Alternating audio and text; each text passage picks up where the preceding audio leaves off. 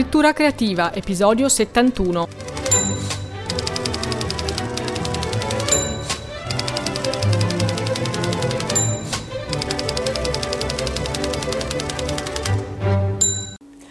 Punto di vista narrativo è il punto di vista, il punto di osservazione dal quale una storia ci viene raccontata. Prova a pensare al punto di vista come alla cinepresa che l'autore ha in mano e usa per eh, inquadrare la storia e i personaggi. Se tu sei lo scrittore, sei tu che puoi decidere dove collocare questa cinepresa.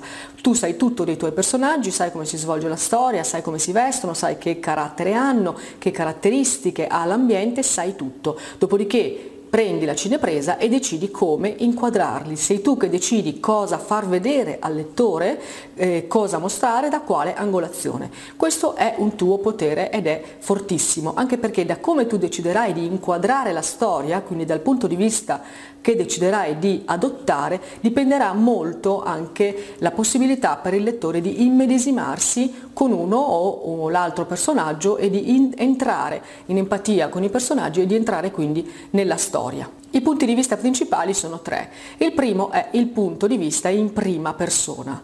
Questo significa che tu collochi la tua cinepresa all'interno della testa di un tuo personaggio come se gli occhi di quel personaggio fossero proprio la tua cinepresa. Allora immaginiamo una scena eh, generale, una scena tipo la mattina in casa, in cucina, marito e moglie si ritrovano e discutono perché magari la sera prima è successo qualcosa. Allora per esempio la cucina potrebbe essere ancora in disordine per la cena della sera precedente, magari la moglie è ancora in vestaglia mentre il marito è già con giacca e cravatta pronto per uscire. Una scena di vita normale. Tu puoi decidere a questo punto di collocare la tua cinepresa dentro la testa del marito e raccontare quello che succede, il litigio, la discussione dagli occhi del marito. A questo punto stai adottando un punto di vista in prima persona collocato nel personaggio maschile. Potresti viceversa collocare la tua cinepresa dentro il personaggio femminile, quindi vedere la scena dagli occhi di lei, dagli occhi della moglie. In un caso e nell'altro tu racconterai la scena, racconterai la discussione in prima persona. Nel primo caso sarà il marito a raccontare la storia e quindi dirà io e parlerà in prima persona, dirà quello che sente, quello che ascolta, quello che prova. Nell'altro caso sarà lei, la moglie, a raccontare ma sempre in prima persona. Ovviamente la narrazione in prima persona spesso coincide con il punto di vista di un protagonista, ma potrebbe anche essere un personaggio secondario ad osservare il tutto e a raccontare la vicenda. Pensa per esempio se eh, questa scena di un litigio mattutino tra marito e moglie fosse vista anche dal figlio, che magari dietro lo stipite i genitori non se ne sono accorti, ma lui è lì che osserva tutto e tu, autore, hai messo la tua cinepresa virtuale nella testolina del bambino e quindi ci racconti la storia dal suo punto di vista. È lui che non è protagonista della discussione del litigio, ma è osservatore laterale che ci racconta quello che vede. Quindi nel momento in cui tu decidi di utilizzare il punto di vista in prima persona, devi decidere quale personaggio porterà la cinepresa, quale personaggio osserverà tutto ciò che accade nella storia. La seconda possibilità che hai è quella del punto di vista cosiddetto in terza persona soggettiva.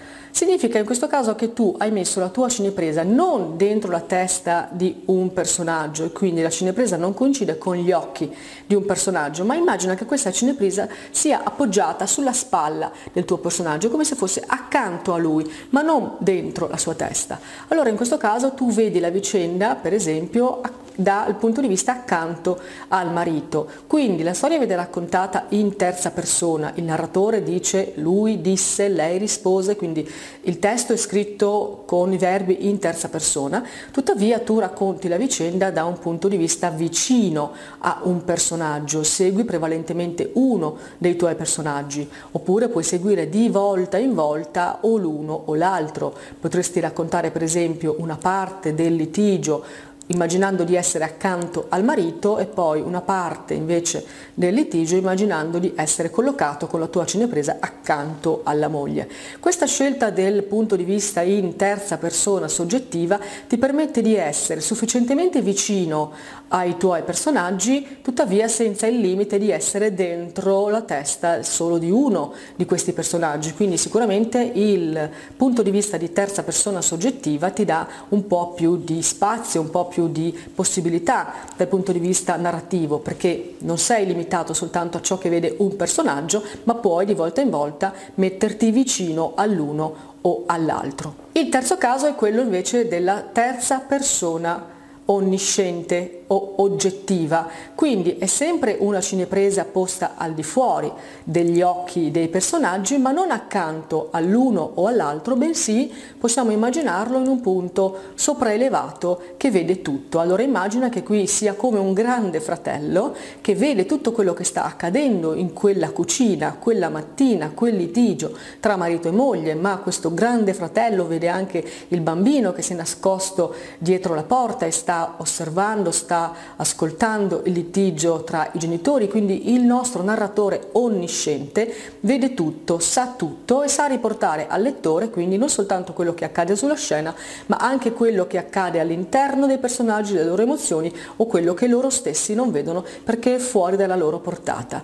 Il classico esempio che si fa sempre di narrazione onnisciente è l'esempio dei Promessi Sposi, in cui il nostro caro Manzoni seguiva di volta in volta le avventure di Lucia, le avventure di Renzo, ma sapeva raccontarci anche quello che provava Lucia nel suo intimo, quello che provava Renzo nel suo intimo, quello che faceva nel frattempo fra Cristoforo, quello che faceva nel frattempo l'innominato e così via. Quindi era un narratore che sapeva tutto di tutti, sia quello che era accaduto prima, sia quello che sarebbe accaduto dopo e soprattutto ogni tanto questo narratore onnisciente strizzava l'occhio al lettore, cioè faceva sentire la sua presenza e noi lettori lo percepivamo chiaramente. Questo sicuramente è uno dei motivi per cui oggi la narrazione con un punto di vista in terza persona onnisciente non funziona più perché oggi il lettore non vuole essere guidato, non vuole sentire la presenza invadente del narratore nella storia. Oggi il lettore ama di più storie in cui sono i personaggi che mettono in scena